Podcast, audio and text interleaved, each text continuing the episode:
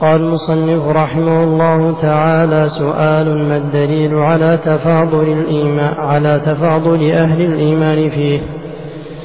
جواب: قال الله تعالى: والسابقون السابقون أولئك المقربون، إلى قوله: وأصحاب اليمين ما أصحاب اليمين.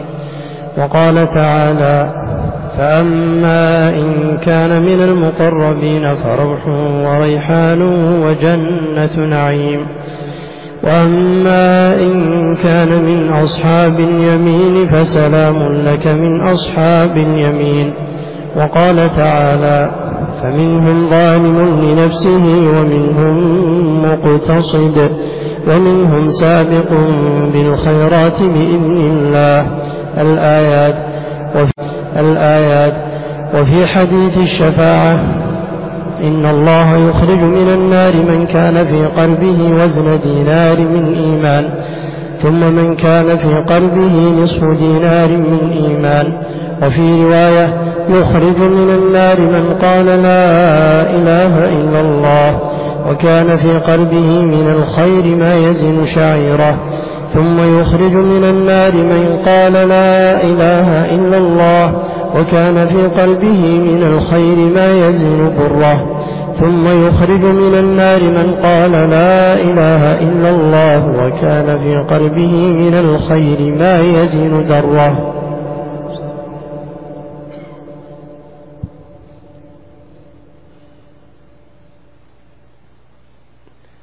لما قرر المصنف رحمه الله تعالى فيما سلف أن الإيمان يزيد وينقص، أتبعه بسؤال متعلق فيه، وهو السؤال عن حال أهله فيه: هل هم متفاضلون أم لا؟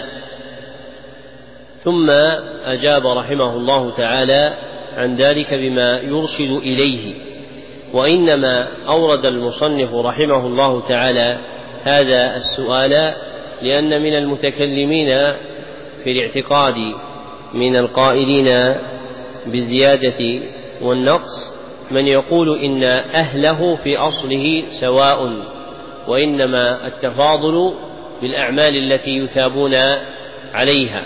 فأراد أن يبين أن أهل الإيمان متفاضلون فيه أصلا وفصلا بحسب ما يكون في قلوبهم وما يترتب من الجزاء على أعمالهم. وأشار إلى هذا المعنى بقوله في سلم الوصول: وأهله فيه على تفاضل، هل أنت كالأملاك أو كالرسل. وأورد المصنف رحمه الله تعالى ما يدل على وجود التفاضل بين أهل الإيمان واختلاف رتبهم، فأورد الآيات من سورة الواقعة وفيها ذكر السابقين وأصحاب اليمين، وقد دل على تفاضلهم بتفاضلهم في الجزاء، فإنه لما كان لهؤلاء حظ من التقريب والروح والريحان ولأولئك غيره، دل على أنهم متفاضلون فيما استحقوا عليه الجزاء وهو ما كانوا عليه من إيمان. ثم أتبعه بقول الله تعالى: فمنهم ظالم لنفسه، ولو ابتدأها المصنف بقول الله تعالى فيها: ثم أورثنا الكتاب الذين اصطفينا من عبادنا فمنهم ظالم لنفسه ومنهم مقتصد ومنهم سابق بالخيرات بإذن الله. فهذه الآية أصل في قسمة المؤمنين، لأن الله سبحانه وتعالى نسبهم إليه على وجه الاصطفاء، فقال: الذين اصطفينا من عبادنا.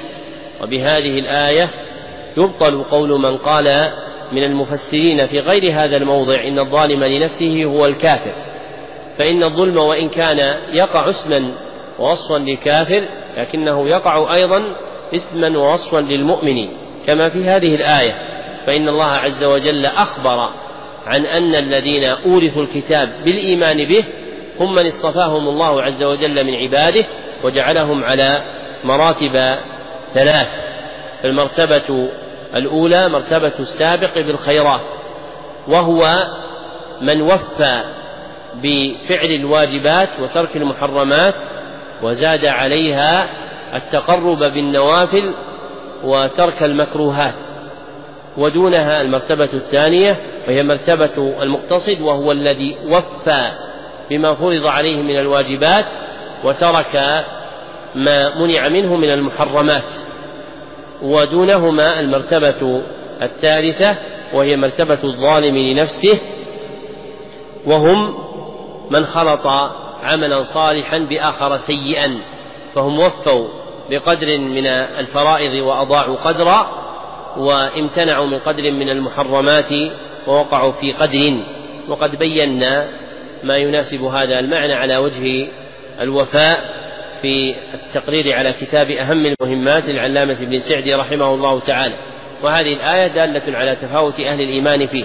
ثم ذكر المصنف الأحاديث الواردة في الشفاعة لمن يخرج من النار ويدخل الجنة، وأن الناس يتفاوت ما في قلوبهم، فمنهم من في قلبه من الخير ما يزن شعيرة، ومنهم ما يزن بره، ومنهم ما يزن ذرة يعني نملة، ومنهم من في قلبه وزن دينار، ومنهم من في قلبه نصف دينار من إيمان. وهذا دال على تفاضل أهل الإيمان فيه. وهذان السؤالان وهما السؤال المتعلق بزيادة الإيمان ونقصه وما لحقه من بيان تفاضل أهل الإيمان فيه، يوجب العلم بهما أن يحرص طالب العلم أن يكون في أعلى هذه المراتب، وأن يتمثل السبيل المفضية به إلى زيادة إيمانه، فإن الإيمان يزيد وينقص، والمرء يقبل على ربه ويدبر، فلا بد من ملاحظة قلبك ومراقبة حركاتك وسكناتك لتطمئن على زيادة إيمانك، فإن نقصان حظك من الإيمان الكامل أشد في سوء عاقبته من نقصان حظك من دنياك. وقد يغتم المرء ويهتم إذا فاته شيء من حظه من الدنيا فانقص عليه بدل أو حرم من زيادة يستحقها، وهو يتلطخ في يومه ونهاره بقاذورات من الخطايا تنقص إيمانه، ثم يمر عليها لا يأبه بها. والمؤمن ينبغي له أن يكون ناظرا دوما إلى خطيئته، جاعلا لها بين عينيه، يستحث بها مركب روحه للازدياد من الخير، وأن ينسى حسناته، فإن العبد ربما دخل الجنة بسيئة وربما دخل النار بحسنة، كما قال سعيد بن جبير وغيره: كم من امرئ دخل النار بحسنة وكم من بسيئة بحسنة وكم من امرئ دخل الجنة بسيئة. قال أبو العباس بن تيمية وتلميذه ابن القيم في تفسير كلام السلف الوارد في هذا: ذلك أن فاعل الحسنة فعلها فبقيت بين عينيه، يمن بها على ربه ويستعلي على خلق الله عز وجل، فزخت في قفاه إلى جهنم. ومواقع السيئة بقي يلاحظها، يخاف أن يؤاخذه الله سبحانه وتعالى بها، فرحمه الله سبحانه وتعالى وأدخله الجنة. ودراسة العقائد لا يراد بها مجرد المعلومات، ولكن يراد بها الوصول إلى الحقائق الإيمانية التي تستحث خطانا وتصحح خطانا وتقربنا إلى ربنا، وتحملنا على الاجتهاد في تكميل عبوديتنا، فإن العلم إن لم يقربنا إلى الله فلا منفعة منه. وإذا كان حظنا منه الجاه والرئاسة والمنصب والمال فهو وبال وشر، وإنما يمدح العلم بقدر ما ينفع ويرفع عند الله سبحانه وتعالى. وأعظم ما يقربك إلى الله سبحانه وتعالى علم الحقائق الإيمانية المعروف باسم الاعتقاد عند المتأخرين، لكن لما كان درسه مقتصرا على بيان المعلومات دون ملاحظة ما وراء ذلك من الحقائق الإيمانية صار المتكلم يتكلم في نقصان الإيمان وزيادته وتفاضل أهله، ولا يحدث ذلك في قلبه تغيرا، ويعرض لعذاب القبر ونعيمه فلا يحرك فيه ساكنا، ويتكلم عن الجنة والنار فلا يغير من أحواله حالا. وكل ذلك من الوقوف على صورة العلم دون حقيقته، كما ذكر أبو الفرج ابن الجوزي رحمه الله سبحانه وتعالى. فينبغي أن يكون من مقصد طالب العلم في دراسة العقائد أن توقفه على الحقائق الإيمانية التي تقربه إلى المعارف الربانية، فتسمو بها نفسه وتقرب إلى ربه سبحانه وتعالى. نعم. أحسن الله. سؤال: ما الدليل على أن الإيمان يشمل الدين كله عند الإطلاق؟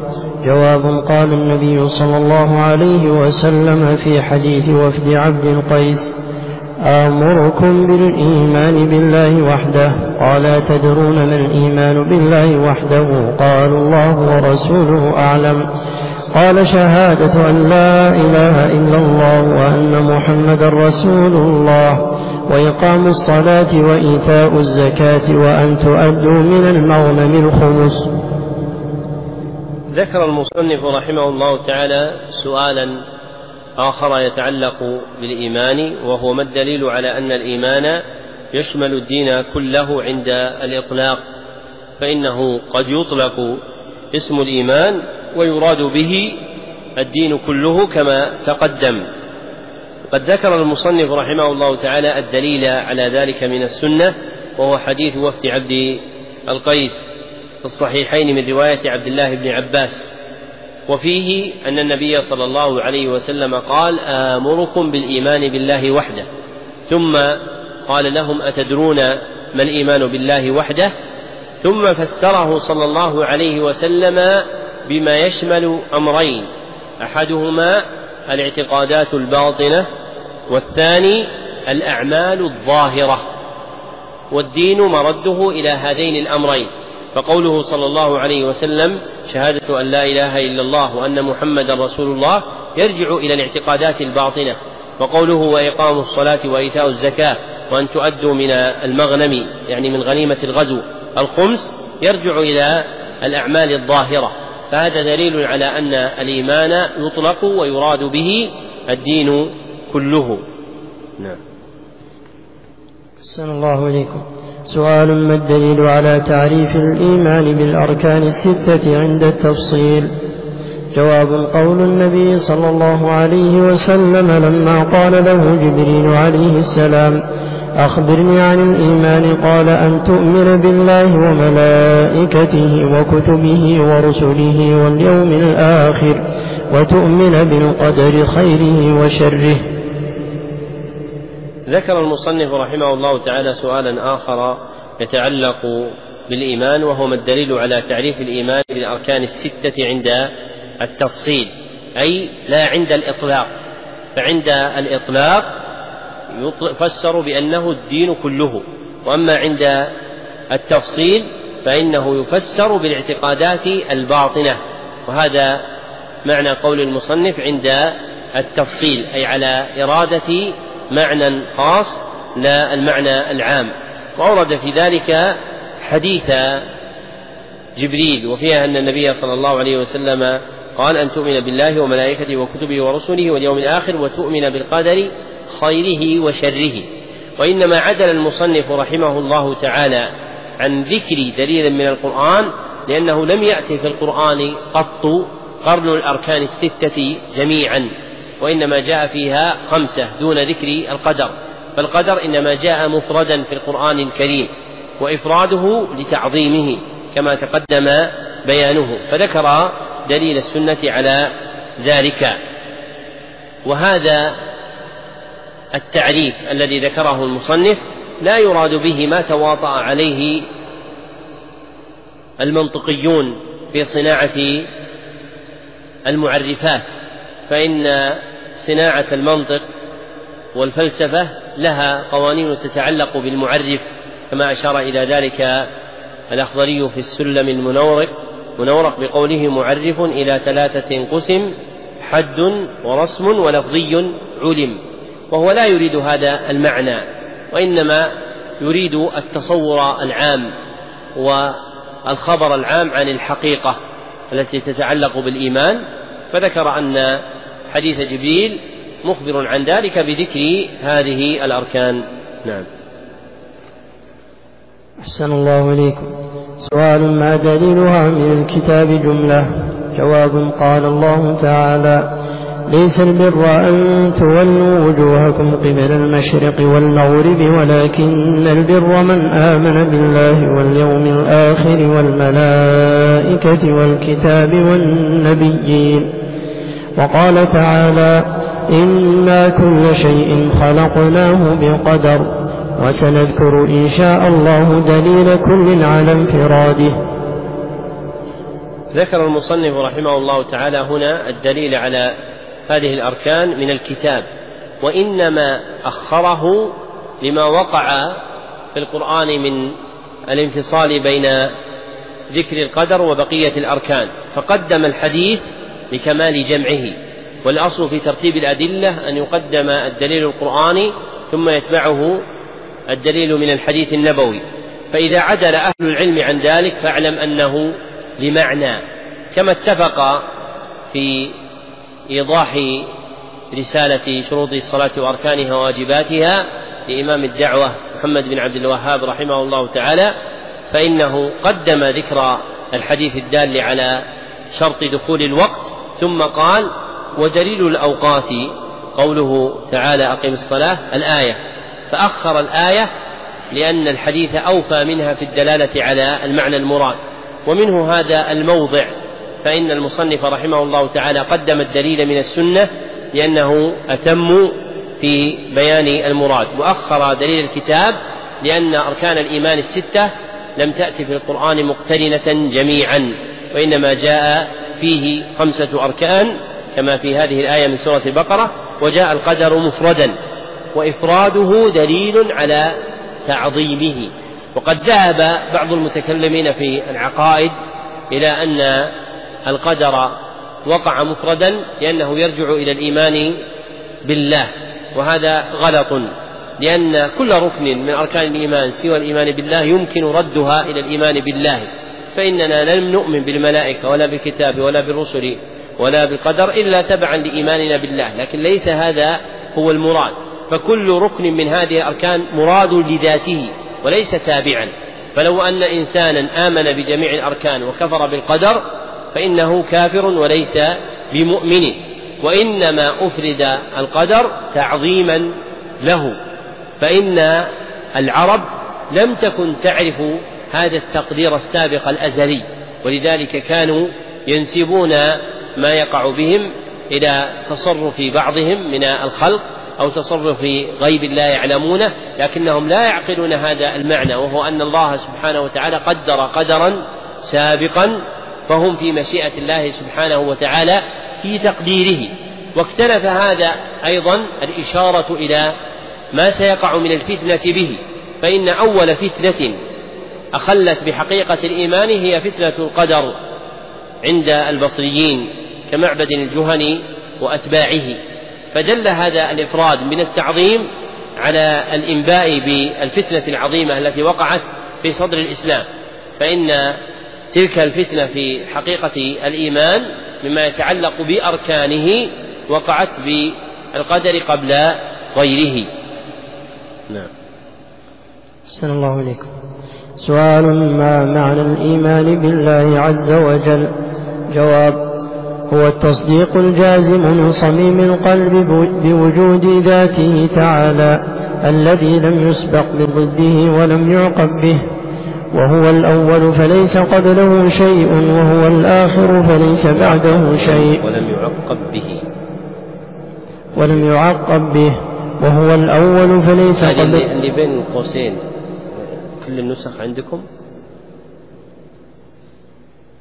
التصديق الجازم، هذه اللي بين قوسين عندكم جميعا؟ أي طبعا اللي معي؟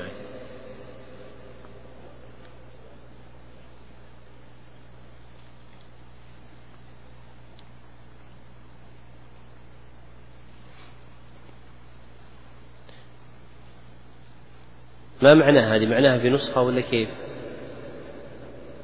ما أشار في الحاشية إلى ما يفسرها.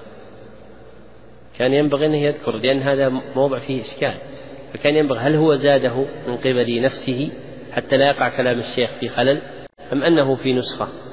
فنحن نجي على أنه في نسخة، لكن ينبغي أصلا أن لا يوضع القوسان، وإنما يوضع معقوفتان، المعقوفتان التي تكون فيها عقف وليس عكف، إنما تكون فيها عقف يعني مكسورة هكذا وهكذا كالكتاب، كشكل الكتاب، ويقابلها أخرى مثلها ويوضع الكلام بينهما، هذا تسمى معقوفة. أما القوس لا يستعمل في هذا، ويشير إلى أنها زيادة في نسخة. نعم. السلام الله عليكم. وهو الأول فليس قبله شيء، والآخر فليس بعده شيء، والظاهر فليس فوقه شيء، والباطن فليس دونه شيء، حي قيوم أحد صمد، لم يلد ولم يولد ولم يكن له كفوا أحد. وتوحيده بإلهيته وربوبيته وأسمائه وصفاته. ذكر المصنف رحمه الله تعالى سؤالا آخر يتعلق بالإيمان، وهو متعلق بالإيمان بالله عز وجل، وهذا إيذان بافتتاح تفصيل أركان الإيمان، فإنه فرغ من إجمال حقيقة الإيمان وبيان أركانه مجملة، ثم شرع يفصل أركانه واحدا واحدا، وابتدأ ذلك بركنه الأعظم وهو الإيمان بالله، فسأل عن ذلك بقوله ما معنى الإيمان بالله عز وجل، ومراده معناه الشرعي لا معناه اللغوي، لأن الكتاب موضوع لبيان الحقائق الشرعية للحقائق اللغوية، وأهمل بيان المعنى اللغوي حرصا على إيضاح الأهم، فإن المتعلم ينبغي أن تجمع همته على الأهم له، وهذا الكتاب موضوع للمبتدئين من المتعلمين، فلم يرد المصنف رحمه الله تعالى أن يفرق هممهم بذكر الحدود اللغوية، وإنما قصره على بيان الحقائق الشرعية، ففسر الإيمان بأنه هو التصديق الجازم، وقيد الجازم قيد اللازم، فإن تفسير الإيمان بمجرد التصديق غلط، كما بينه ابن عباس بن تيمية في كتاب الإيمان من وجوه، فمن يفسر الإيمان شرعا بأنه التصديق فليس الأمر كذلك، بل النصوص على خلافه، فليس هو تصديق مطلق، بل هو تصديق مخصوص، وهذا التصديق المخصوص هو التصديق المتيقن الثابت الذي لا يتغير، ويشار إليه بالجزم، فقول المصنف رحمه الله تعالى هو التصديق الجازم أي الثابت المتيقن الراسخ، فليس مجرد التصديق، فالاكتفاء بقول الإيمان هو التصديق غلط، بل لا بد من زيادة التصديق الجازم حتى يعلم بأنه تصديق مخصوص، وهو ما اشتمل على اليقين والرسوخ والثبات واللزوم. ثم هذا التصديق مرده إلى القلب، كما قال المصنف من صميم القلب، وصميم القلب هو وسطه، والمراد خالصه، وهذا إشارة إلى ثبوته، فإن المتيقن هو المستقر، ولذلك قال الله سبحانه وتعالى فاعبد ربك حتى يأتيك اليقين، أي الموت، لأنه تستقر الروح فيه بالخروج من البدن إلى مآلها الذي تؤول إليه، ويستقر البدن بمفارقة الروح له بتركه في اللحد، فأصل اليقين هو الاستقرار، وهذا هو المعنى الموجود في التصديق الجازم. وهذا التصديق الجازم رده المصنف رحمه الله تعالى إلى أشياء، أولها وجود الله، وثانيها ألوهية الله، وثالثها ربوبية الله، ورابعها أسماء الله وصفاته، فالإيمان مرده إلى هذه الأشياء. وأهل العلم إنما يذكرون الوجود قيدا قبل ذكر الربوبية، لأن الإيمان بكونه رب متوقف على كونه موجودا، لأن المعبود لأن المعدوم لا يصلح أن يكون ربا فضلا أن يكون معدوما. فهم يذكرون في ابتداء ما يتعلق بحقيقة الإيمان وجود الله، ثم ربوبية الله، ثم ألوهية الله، ثم أسماؤه وصفاته. ولذلك قلنا إن القدر اللازم المجزئ من الإيمان بالله هو الإيمان به موجودا ربا معبودا له الأسماء الحسنى والصفات العلى، فلا بد من ذكر قيد الوجود قبل ذلك، لأنه لا يكون رب إلا وله وجود. ثم فسر المصنف رحمه الله تعالى وجود الله عز وجل بقوله الذي لم يسبق بضد، أي لم يكن قبله مضاد مناوئ له، فهو الأول وليس قبله شيء، ولم يعقب به، أي لم يتبع بنظير ومثيل له سبحانه وتعالى، فهو الأول ليس قبله شيء، وهو الآخر ليس بعده شيء. وهذا قد ذكره المصنف بعد في تفسيره فقال وهو الأول فليس قبله شيء، والآخر فليس بعده شيء، والظاهر فليس فوقه شيء، والباطن فليس دونه شيء. وهذه الأسماء الأربعة الواردة في سورة الحديد وفي الحديث في صحيح مسلم عن أبي هريرة في تفسيرها جامعة لنوعين من الإحاطة، كما ذكر أبو العباس بن تيمية وتلميذه ابن القيم والعلامة عبد الرحمن بن سعدي في شرح الكافية الشافية. أحدهما الإحاطة الزمانية فهو الأول والآخر، والثاني الإحاطة المكانية فهو الباطن والظاهر. وطوى المصنف رحمه الله تعالى بعد ذلك ذكر الألوهية والربوبية والأسماء والصفات، لأنه سيفسرها فيما يستقبل. وهذا آخر التقرير على هذا الكتاب، وبالله التوفيق.